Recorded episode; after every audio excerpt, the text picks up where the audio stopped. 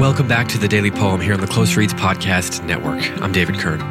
Today is Monday, May 13th, which means that yesterday was Mother's Day. And as I mentioned on Friday's episode, uh, over the next few days, I'm going to be bringing uh, poems that are about mothers, about motherhood, or in some cases, even uh, dedicated to mothers. And the poem that I'm going to read today uh, is called Not Here. It's by Jane Kenyon. Jane Kenyon was an American poet and translator who lived from 1947 to 1995. She was married to the great American poet Donald Hall and was herself New Hampshire's poet laureate when she died in 1995. As always, I'll read the poem, offer a few comments, and then read it again. So here is Not Here by Jane Kenyon. Searching for pillowcases trimmed with lace that my mother in law once made, I open the chest of drawers upstairs to find that mice have chewed the blue and white linen dish towels to make their nest and bedded themselves among embroidered dresser scarves and fingertip towels.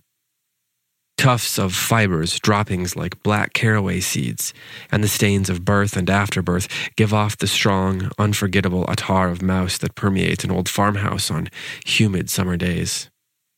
A couple of hickory nuts roll around as I lift out the linens, while a hail of black sunflower shells falls on the pillowcases, yellow with age but intact.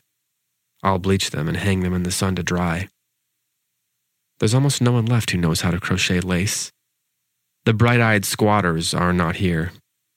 They've scuttled out to the fields for summer, as they scuttled in for winter, along the wall, from chair to skirted chair, making themselves flat and scarce while the cat dozed with her paws in the air, and we read the mail or evening paper unaware. when I record these episodes, I often head over to Wikipedia just to get some of the to, to, get some of the details of the person's life, like when they lived or when they died. And I often, just for my own amusement, like to look and see how Wikipedia describes a poet's work. It it does give you a sense of what people popularly think of of that poet. And on Wikipedia, it says that quote her work is often characterized as simple, spare, and emotionally resonant. And for whatever reason, I was sort of taken by those three words being used together. Her work is often characterized as simple, spare, and emotionally resonant. Simple, uh, you know, I, I often mention can can you know come across as as a as an insult. You know, in, in poetry, we we think of T.S. Eliot or Ezra Pound or William Carlos Williams or you know Donne or someone like that, where uh, you know Hopkins. There's a lot of complexity to it, but Jane Kenyon's work is popularly described as simple and spare. And I, you know, I think this is a poem that has both of those those things at play. I mean, there is a spareness and a simplicity to the language, and there's even a spareness to the imagery in this poem. There's something, you know, sort of haunting or or sad about it. But then it's almost it's interesting to think about the way that simpleness and the spareness adds up to the emotional resonance. Kenyon's able to to get out a um, to get after, I guess, a a deep emotional core in her poem without having to manipulate anyone to get there. She describes this very simple scenario in very uh, simple language, and and just by giving us that scenario uh, in vivid, imaginative detail, it's moving because she does that. She doesn't need to manipulate or trick us uh, or be complicated to get to get there. Of course, sometimes more the more complicated poems can come across as cold, right? Because they take so much work to decipher.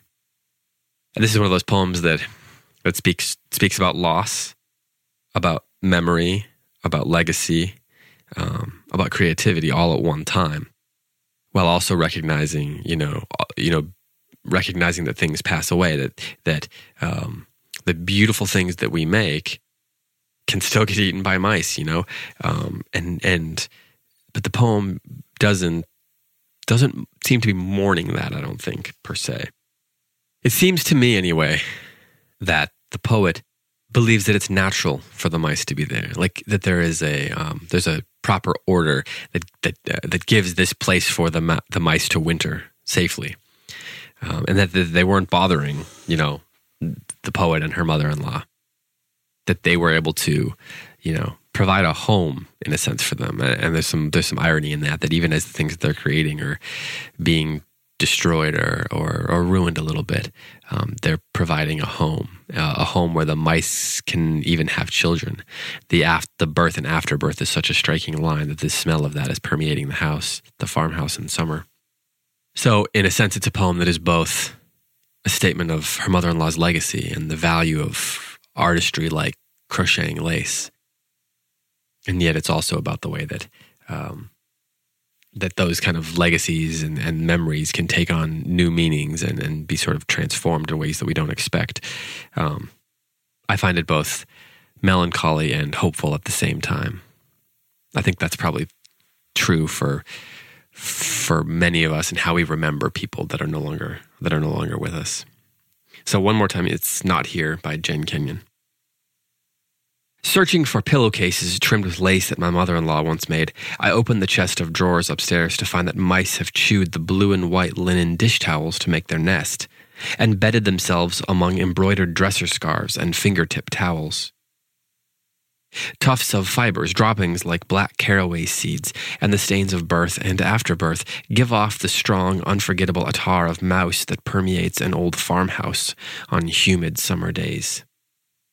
A couple of hickory nuts roll around as I lift out the linens, while a hail of black sunflower shells falls on the pillowcases, yellow with age but intact. I'll bleach them and hang them in the sun to dry. There's almost no one left who knows how to crochet lace.